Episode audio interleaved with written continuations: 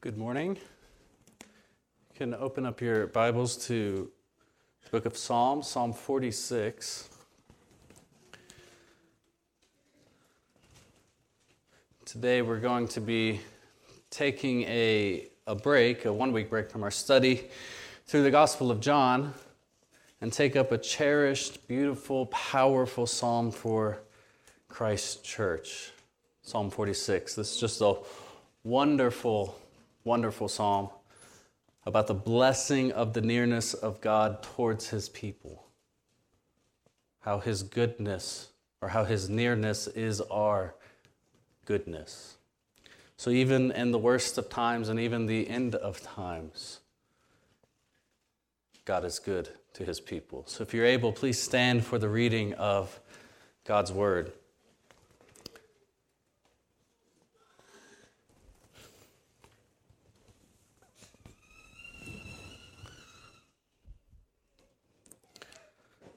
Psalm 46 God is our refuge and strength, a very present help in trouble.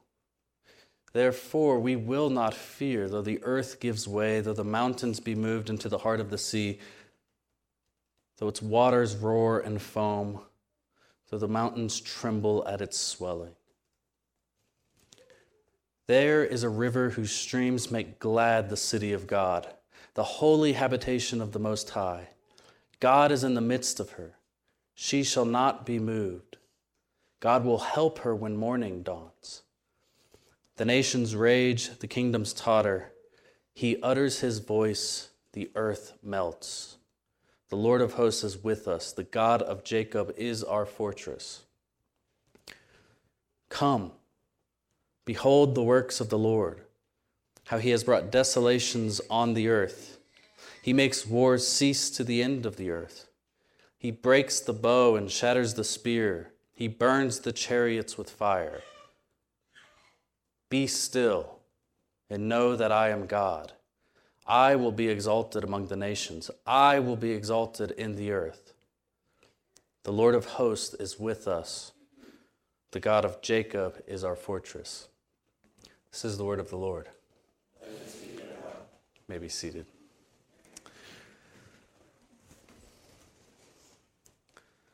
It's been pointed out often over the years that Psalm 46 is the great Protestant reformer Martin Luther's favorite psalm. Just saying something given Luther taught all the psalms consecutively as his time as a, a monk in the Church of Rome. As we know from, from church history, Luther faced many dark times as he sought to to reform the church and turn in their ways and align their teachings and practices with the Bible. He faced fierce persecution and lived a life of a fugitive for many years as he, as he sought again to, to reform the church in Rome. It's been written of him, he, he faced many seasons of deep discouragement and what I think we would consider as just depression. And it was this psalm Psalm 46, that gave him a unique solace in his trials, a light in the darkness. In fact, his most famous hymn, A Mighty Fortress is Our God, is primarily based on this passage here, Psalm 46. And it's not just Luther who finds unique and powerful comfort in this psalm. This psalm has been a balm for God's people throughout every age as it proclaims the, the nearness of God and the, the many benefits that nearness brings to his people, even in the darkest of times. So many saints throughout the ages turn to Psalm 46 in times of distress and in times of turmoil and in times of plenty and times of blessing. Because in this psalm, God's people get reminded of the immense blessing found under the wings of the Almighty. Now, before we dive into the text, I just want to give a brief context of Psalm 46. We, we, we see in the superscription of the psalm, if you look down there, that it is a psalm of the sons of Korah. And no one quite knows the, the exact setting of this psalm or when it was written or even when, on what occasion the Israelites would, would sing it.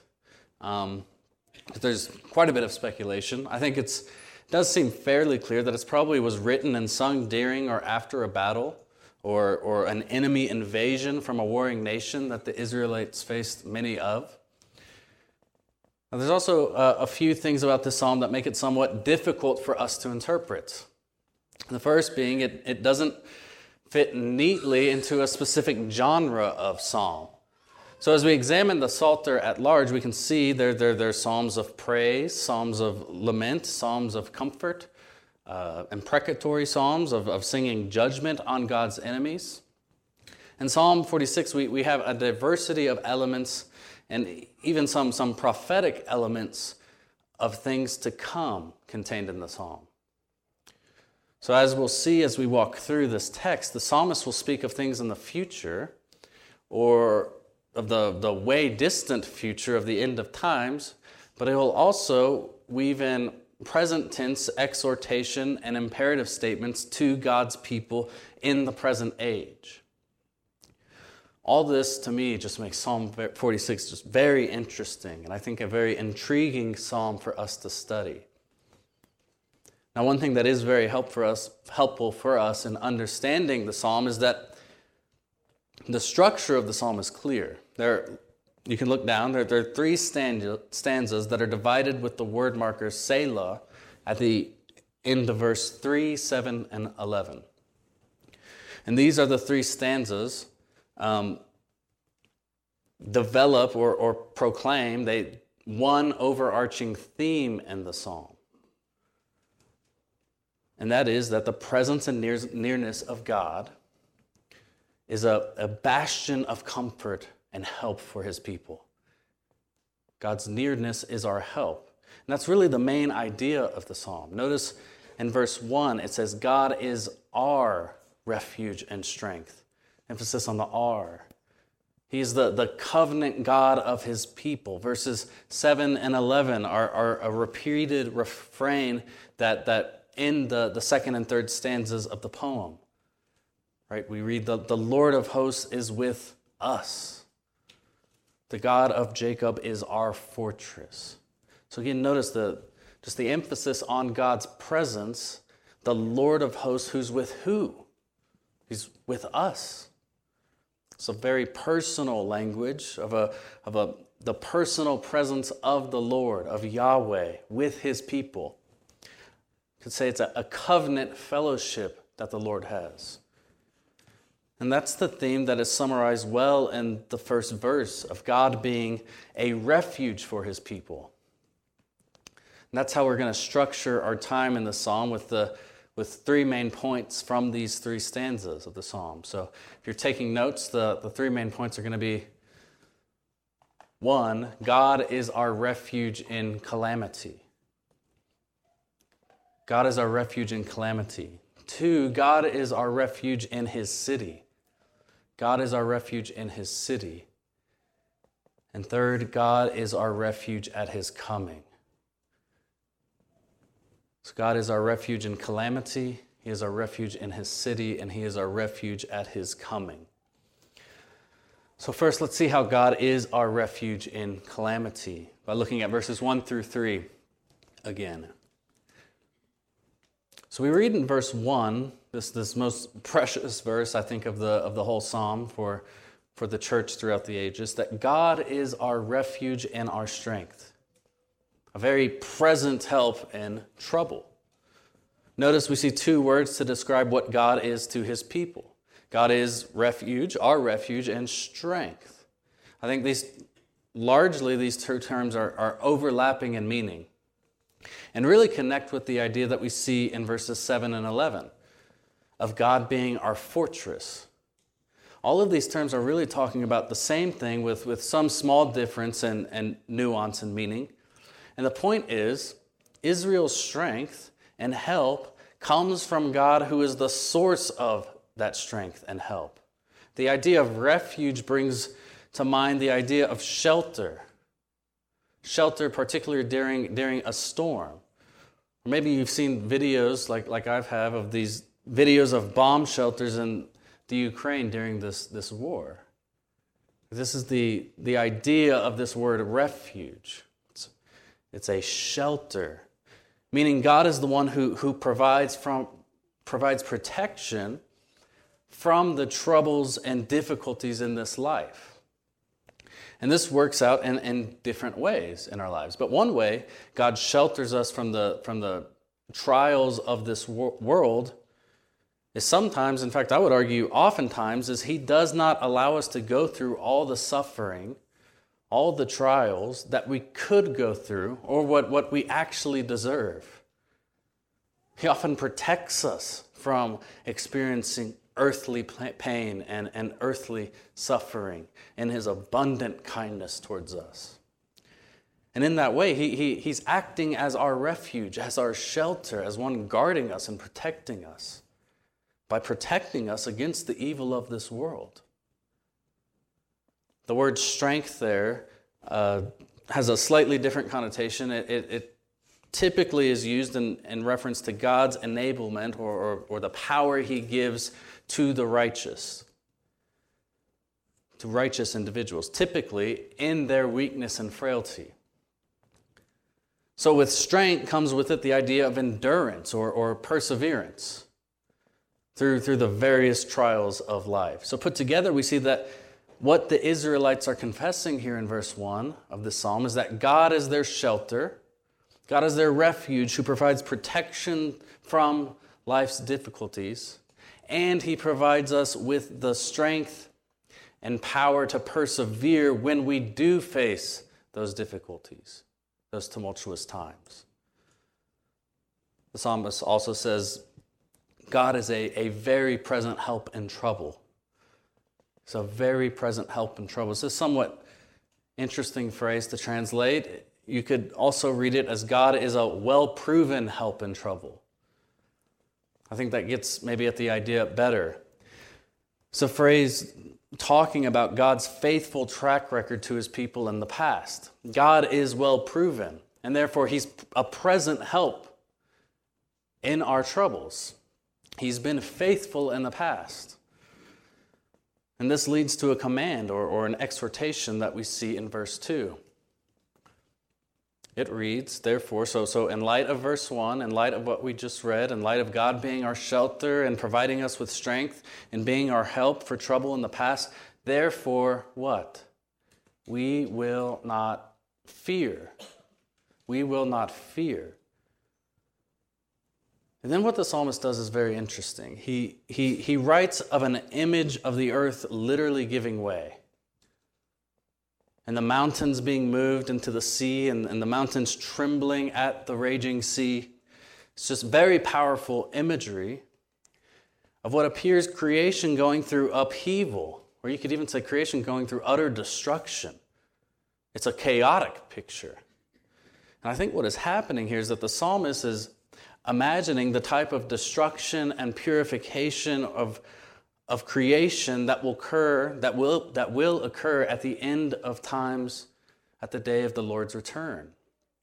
The imagery seen here can be described as, as a decreation of the world. The earth has fundamentally changed at its most basic landform structures.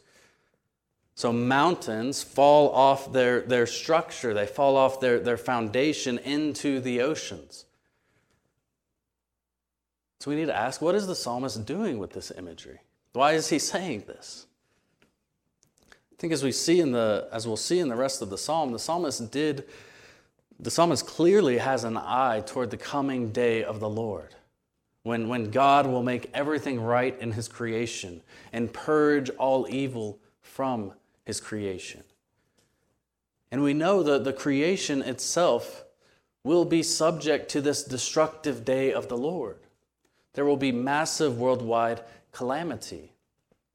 But the psalmist here seems to be using that imagery of the, of the future day rhetorically as, as, a, as a literary device to say something like this We shall not fear as God's people even when the worst of all calamities strike. Even when the worst of all earthly calamities strike. Why? Because He is our refuge. He has been our strength. He has been our help. And we know in this age, as we just read in Romans 8, that the created order or creation itself has been, has been groaning together in the, in the pains of childbirth? Meaning, we, we, we experience natural disaster, we experience disease, we experience death in this age as we await the coming day of the Lord. And here is where these verses get so practical and helpful for us. Because in Christ, we can confess God to be our refuge and strength in the worst of calamities, in the worst of disasters, in the worst of sufferings. And there are times, to take the psalmist metaphor, metaphorically speaking, in our lives, there are times when it feels like the mountains are giving way into the heart of the sea in our lives, or you could say that the foundation is just stripped from beneath us. When you're at the doctor's office and get the cancer diagnosis and the bleak prognosis.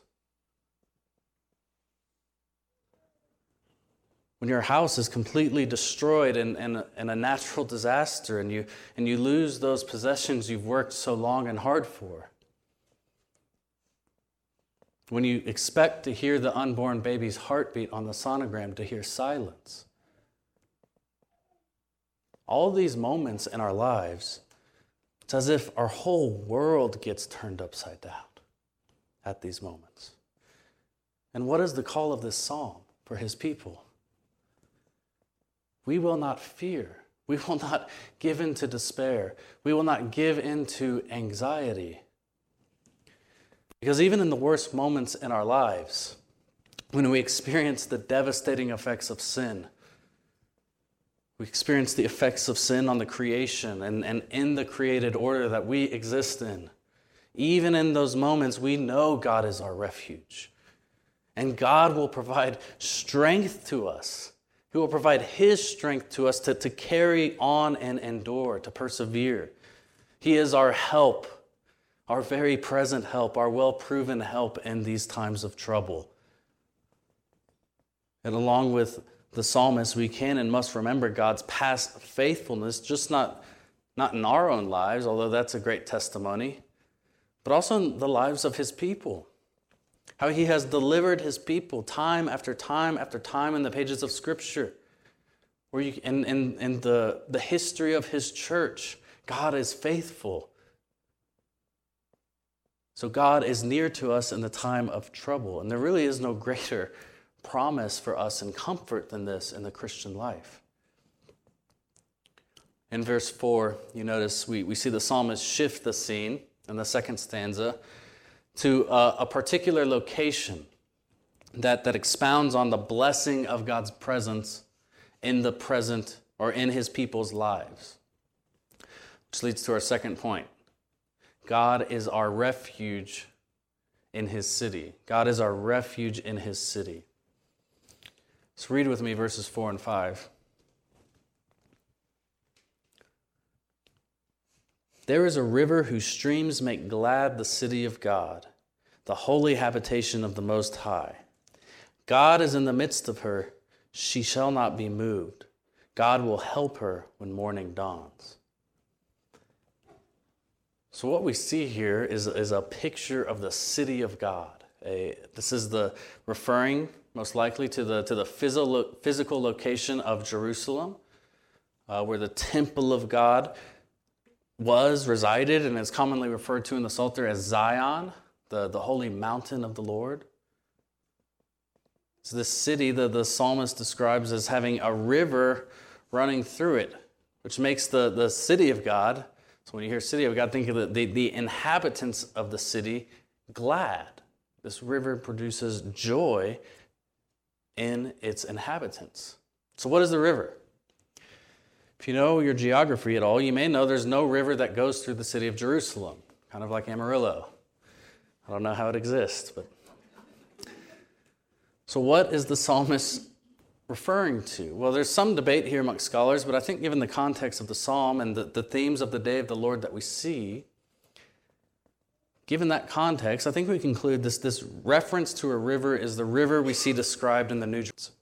it's a shelter, meaning God is the one who, who provides, from, provides protection from the troubles and difficulties in this life.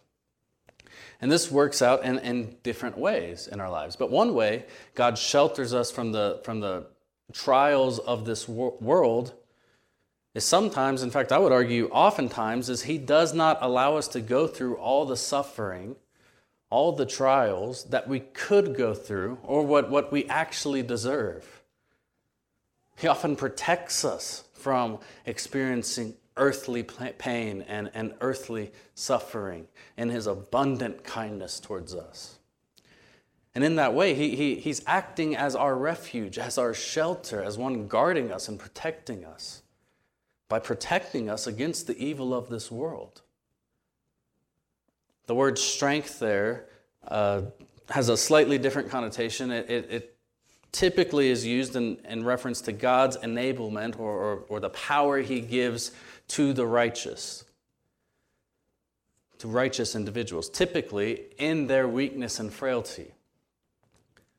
So, with strength comes with it the idea of endurance or, or perseverance through, through the various trials of life. So, put together, we see that what the Israelites are confessing here in verse 1 of the psalm is that God is their shelter, God is their refuge who provides protection from life's difficulties, and He provides us with the strength and power to persevere when we do face those difficulties, those tumultuous times.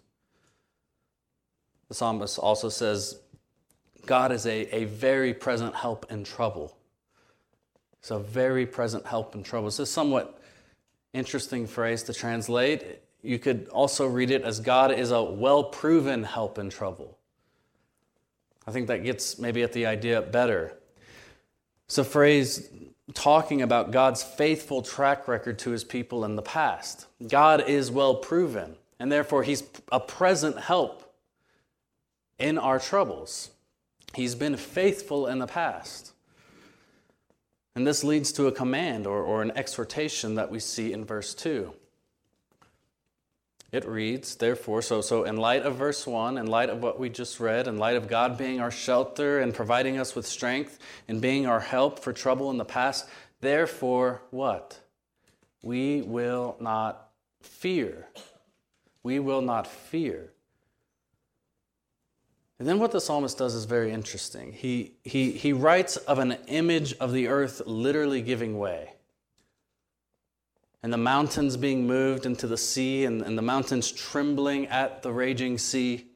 It's just very powerful imagery of what appears creation going through upheaval, or you could even say creation going through utter destruction. It's a chaotic picture.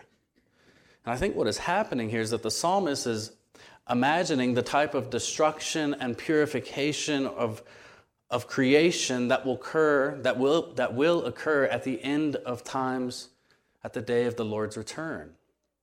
The imagery seen here can be described as, as a decreation of the world. The earth has fundamentally changed at its most basic landform structures. So mountains fall off their, their structure, they fall off their, their foundation into the oceans. So we need to ask what is the psalmist doing with this imagery? Why is he saying this? I think as we see in the as we'll see in the rest of the psalm, the psalmist did the psalmist clearly has an eye toward the coming day of the Lord. When, when God will make everything right in his creation and purge all evil from his creation. And we know that the creation itself will be subject to this destructive day of the Lord. There will be massive worldwide calamity. But the psalmist here seems to be using that imagery of the, of the future day rhetorically as, as, a, as a literary device to say something like this We shall not fear as God's people even when the worst of all calamities strike. Even when the worst of all earthly calamities strike. Why? Because He is our refuge. He has been our strength. He has been our help. And we know in this age, as we just read in Romans 8, that the created order or creation itself has been, has been groaning together in the, in the pains of childbirth? Meaning, we, we, we experience natural disaster, we experience disease, we experience death in this age as we await the coming day of the Lord. And here is where these verses get so practical and helpful for us. Because in Christ, we can confess God to be our refuge and strength in the worst of calamities, in the worst of disasters, in the worst of sufferings. And there are times, to take the psalmist metaphor, metaphorically speaking, in our lives, there are times when it feels like the mountains are giving way into the heart of the sea in our lives, or you could say that the foundation is just stripped from beneath us. When you're at the doctor's office and get the cancer diagnosis and the bleak prognosis. When your house is completely destroyed in, in, a, in a natural disaster and you, and you lose those possessions you've worked so long and hard for when you expect to hear the unborn baby's heartbeat on the sonogram to hear silence. All these moments in our lives, it's as if our whole world gets turned upside down at these moments. And what is the call of this psalm for his people? We will not fear. We will not give in to despair. We will not give in to anxiety. Because even in the worst moments in our lives, when we experience the devastating effects of sin, we experience the effects of sin on the creation and, and in the created order that we exist in. Even in those moments, we know God is our refuge. And God will provide strength to us. He will provide His strength to us to, to carry on and endure, to persevere. He is our help our very present help, our well proven help in these times of trouble. And along with the psalmist, we can and must remember God's past faithfulness, just not, not in our own lives, although that's a great testimony, but also in the lives of his people. How he has delivered his people time after time after time in the pages of Scripture. Where you, in, in, in the, the history of his church, God is faithful. So God is near to us in the time of trouble. And there really is no greater promise for us and comfort than this in the Christian life. In verse 4, you notice we, we see the psalmist shift the scene in the second stanza to a, a particular location that, that expounds on the blessing of God's presence in the present or in his people's lives. Which leads to our second point God is our refuge in his city. God is our refuge in his city. So read with me verses 4 and 5. There is a river whose streams make glad the city of God, the holy habitation of the Most High. God is in the midst of her, she shall not be moved. God will help her when morning dawns. So, what we see here is, is a picture of the city of God. A, this is the referring most likely to the, to the physical, location of Jerusalem, uh, where the temple of God was, resided, and is commonly referred to in the Psalter as Zion, the, the holy mountain of the Lord. So, this city, the, the psalmist describes as having a river running through it, which makes the, the city of God so when you hear city, of God, think of the, the, the inhabitants of the city glad. This river produces joy in its inhabitants. So, what is the river? If you know your geography at all, you may know there's no river that goes through the city of Jerusalem, kind of like Amarillo. I don't know how it exists, but. So, what is the psalmist referring to? Well, there's some debate here amongst scholars, but I think given the context of the psalm and the, the themes of the day of the Lord that we see, given that context, I think we conclude this, this reference to a river is the river we see described in the New Jerusalem. much like the river we see in, in the Garden of Eden, or what the, that river is patterned after. A river that produces abundant life. We see descriptions of this river flowing out of the temple in God's presence uh, in, in a place like Ezekiel 47, verses 1 through 14. I think that's kind of the same idea the psalmist is, is using here in verse 4. And both sides in, in, in Ezekiel, both sides of this river, there are lush trees and, and vegetation that, again, reminiscent of the garden, of, of abundant life and flourishing.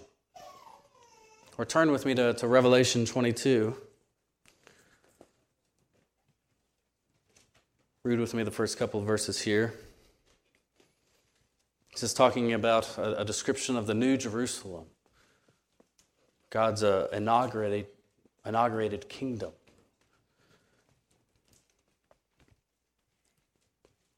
Then the angel showed me the river of the water of life, bright as crystal, flowing from the throne of God and of the Lamb, through the middle of the street of the city.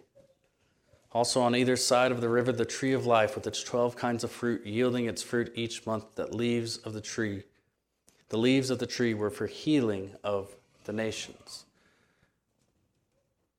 So this is the river that, that brings blessing and, and sustenance to God's people in the New Jerusalem, which is, which is patterned after the, the original paradise in the garden.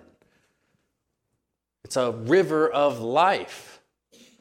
And this is the river that I think is in view here in, in verse 4, which is key to our understanding of the psalm. And this life giving river brings delight to God's people.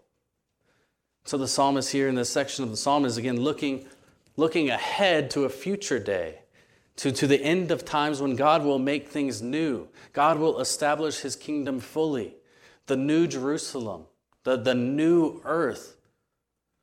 And in this city, in this new Jerusalem, God is in the midst of her. Like the presence in the Old Testament temple in Jerusalem is, is always been pointing to a full dwelling of God with his people. God's very presence, his, his dwelling place, will be his city. Now, this is important. The, the psalmist is applying this future truth or reality of the, of the New Jerusalem to his present context. And that the, the temple in Jerusalem was God's dwelling place. Israel was God's chosen nation whom he, he fought for and was in covenant fellowship with. And by pointing towards the, the future New Jerusalem, the psalmist is saying God's people can find comfort there. That's the big idea. God's people must find comfort there. We can find solace there. Why? Verse 5 God is in the midst of her.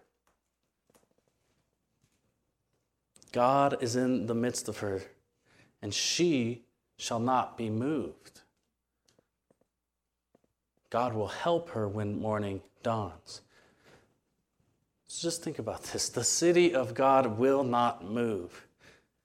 Think of this in contrast to the picture the psalmist painted in verses 2 and 3.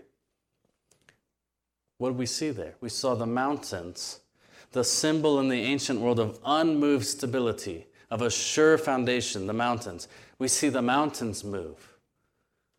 And unlike the mountains, the city of God, God's dwelling place, will not move. It's a firm foundation, it's a solid rock on which his people stand.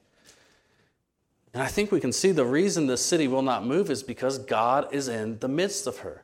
God's presence brings stabilizing a stabilizing factor to his people that can't be matched by anything in his creation. So even if we think of the calamity of the first verses of the psalm or, or in verse 6, the nations raging against God and, and the kingdoms of this world rising and falling and, and tottering. Again, the, the idea on, on movement, on change. Even amongst all that chaos in the creation, God doesn't change. God never changes. He will not be moved. And by extension, his covenant people, who are citizens of this city, will not be moved. really is a remarkable promise for us to trust in. We also see in verse 5 that God will, will help her when morning dawns. It's a great phrase. The, the idea of morning dawning um, is common in the Old Testament that, that characterizes the deliverance from enemies. Salvation, so you could say. God will, will help his people by delivering them from their enemies temporarily and once for all at the end of times by defeating death. Which we see how this happens in verse 6. God will not just sit passively back as the nations continue to, to rage against him, as kingdoms plot and in their rebellion against their Maker. He utters his voice, and the earth melts. The earth literally gives way. It's an astonishing statement of God's power. God created the world and the entire universe. Everything that exists is by the power of His word. And the psalmist declares he will undo everything, melt his creation, annihilate it. So you could translate that. By what? How is he going to do that? Not by a million angels, but by his voice, his word. As Luther said in his the great hymn, A Mighty Fortress, speaking of the devil, that great chief enemy of God and the ruler of this word, one little word shall fail him. The commentator Jim Hamilton put it like this When the Lord rises to judge the earth, the same word that made the world will melt it. God's vows, consonants, syllables, phrases, and sentences cause things like protons and neutrons to form atoms, atoms to form molecules, and on the power of God's almighty utterance, the earth and the universe spring into being. The same utterance that caused them to congeal will cause them to dissolve. I think that's the picture that we have here in, in Psalm 46. God will, will bring an end to the nations raging against him and his anointed, as we see in Psalm 2. In his city, our city in Christ will not be moved. And the refrain of in verse 7 is the, is the great comfort again to his people. The Lord of hosts is with us. The God of Jacob, he is our fortress, meaning God is with us. His presence is near to his people. And therefore, we are safe. So, though he will melt the earth with his voice, his people are safe because our fortress, our protection, our safety, our help is found in the Maker's presence, who is with us. Like literally, right now, with us. Because the, the, the promise is for us in Christ. We are the citizens of that city of God that, they're talk- that he's, the psalmist is talking about. And though his kingdom has not fully come and it's not fully consummated in this age, the church is an outpost, an, an embassy of that coming kingdom. The church then is the, the, the city of God, the, the kingdom of God, piercing through, you could say, in this age of darkness and sin and death. And do you remember the promise of our Lord at the end of the Great Commission, at the very end of the, the, the Gospel of Matthew. Matthew 18 or 28, 18 through 20, Jesus says, All authority in heaven and on earth has been given to me. Go therefore and make disciples of all nations, baptizing them in the name of the Father and of the Son and of the Holy Spirit, teaching them to observe all that I have commanded you. And behold, here it is I am with you always to the end of the age. Jesus is with us. Jesus is with his bride, the church, until the end of the age, until he comes again. So God's presence through his Son is, as the psalm says, with us. Emmanuel, God with us. Therefore, he is our fortress. He is our refuge. He is our help. He is our shelter today. And what we need to do with these verses then is to, to trust in our King. God is our, our help. He, he has promised to be with us as we, as we gather in His name every week here at His, as His church. And, and we live in the age where the, the nations are still raging, kingdoms are still tottering as we speak, and yet we must look forward to the end of this age.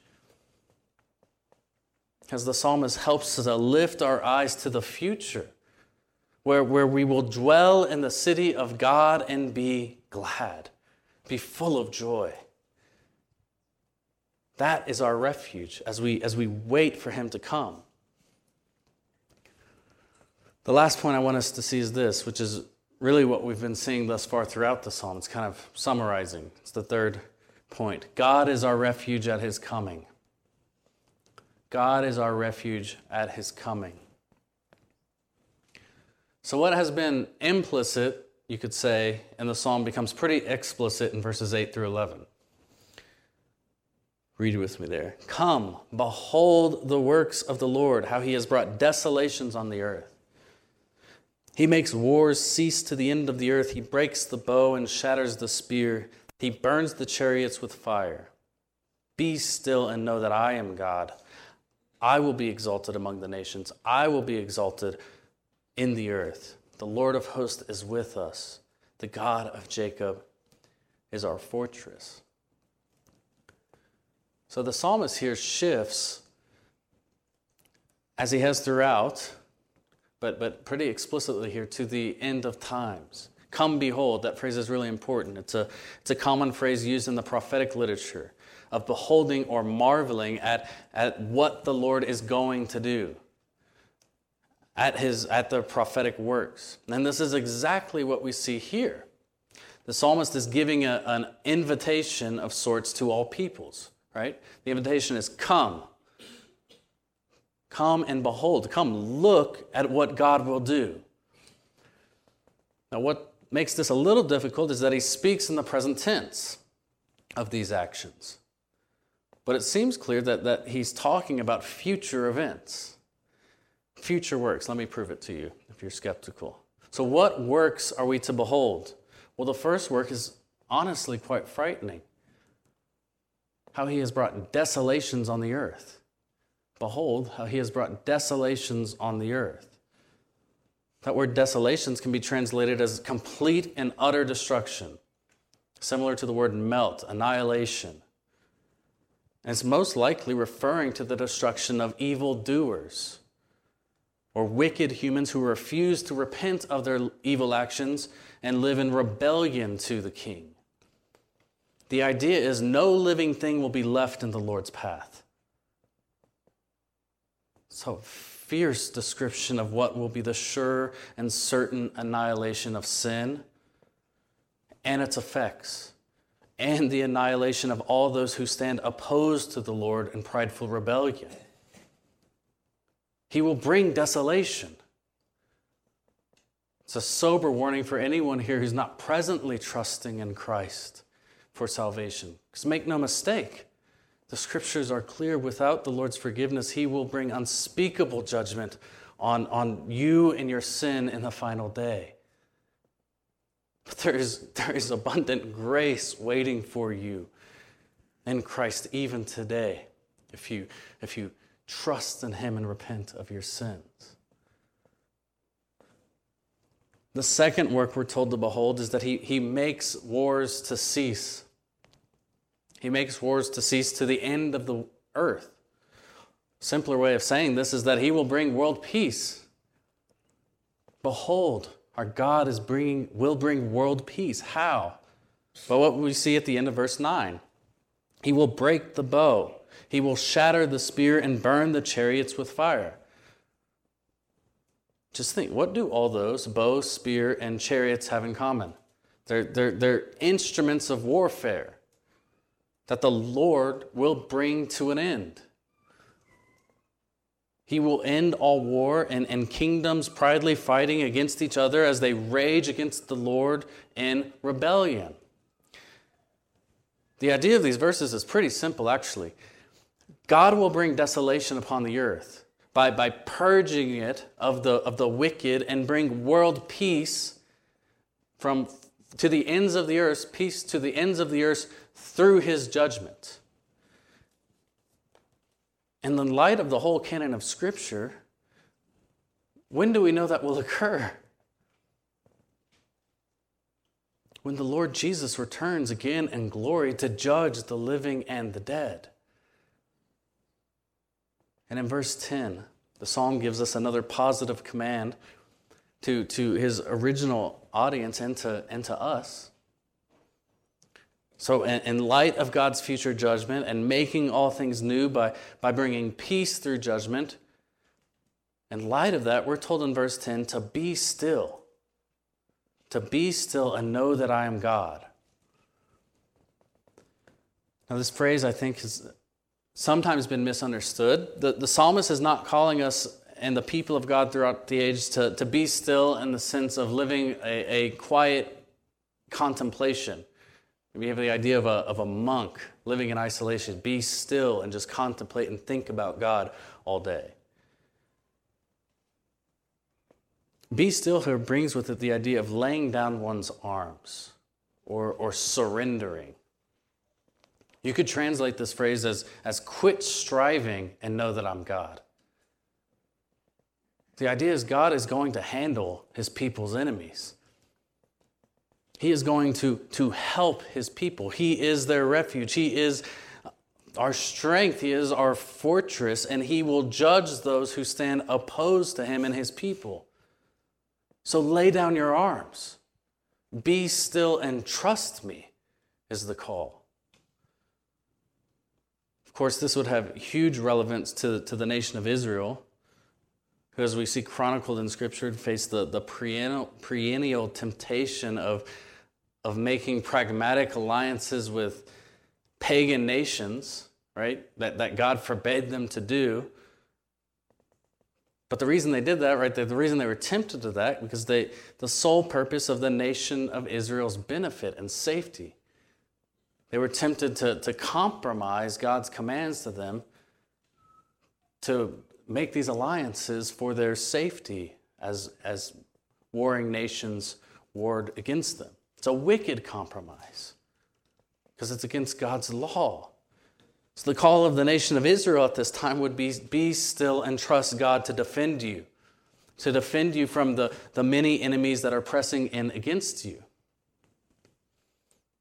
That takes an incredible amount of faith in the Lord. And notice how verse 10 ends. God says, I will be exalted among the nations, I will be exalted in the earth. I think this is how we are to be still and know that He is God. By knowing and by confessing that He will be exalted among the earth. He does reign over every creature. He does reign over every square inch of his creation, and he will one day make that reign abundantly evident to all people as every knee will bow to him. He will be exalted. So we Christians do not need to fear, as verse 2 says. And yet we're so prone to fear and to anxiety and to pragmatic methods of engaging the world that we know compromise what the Lord demands for our life. We're so prone to these things that we need to be reminded of this often. Be still, Christian. Quit striving to do what only God can do. And, brothers and sisters, that is how the Lord is our refuge. He will win in the end. He will make everything that is wrong right. He, he's the unchanging creator of all who will not shake. He, he will not totter. He will not move, even in the chaos. And those who by faith, those who by faith are, are in covenant fellowship with Him, which is just a fancy way of saying Christians. Christians, we do not need to fear because our God reigns. He is exalted as we speak, and we can trust Him. If he does not change, he does not move, and his promises will never fail. And so, brothers and sisters, do you believe that? when we face the darkest calamities of this age, when we experience the turmoil of living with nations raging and, and kingdoms rising and falling, do we trust Him enough to be still and to know that He is God? Do we believe that He will be and is exalted among all nations of the earth? And He will establish His heavenly city where, where all of us in Christ will dwell for eternity. That city whose streams of, from the river of life will make us glad, will will have infinite joy for all eternity. Do we believe that? Because I think when we truly get that, which is a process as we work to, to relinquish our control and trust of this age, it's a process. But when we get that, we can resonate so much more with the final words of Martin Luther's hymn of this psalm. Let goods and kindred go, this mortal life also. The body they may kill, God's truth abideth still. Why? His kingdom is forever. So, brothers and sisters, a mighty fortress is our God, and He is our refuge and strength. Let's pray.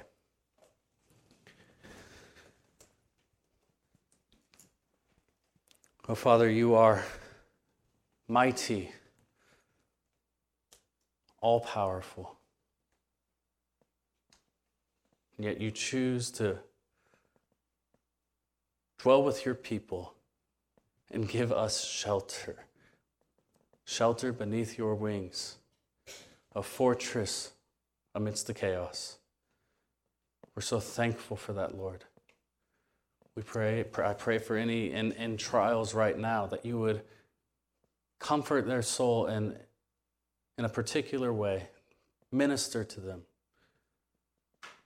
Be their strength, be their shield, be their help, even today. And Lord, I pray for us that, that aren't, that you, would, that you would prepare us for the calamities that will come from living in this sinful age that we would take steps to, to, to trust you as our shelter and our refuge, to trust you as our help and not seek to run to other things, but that we would be still, that we would quit striving, that we would rest in your grace. Pray this in Jesus' name. Amen.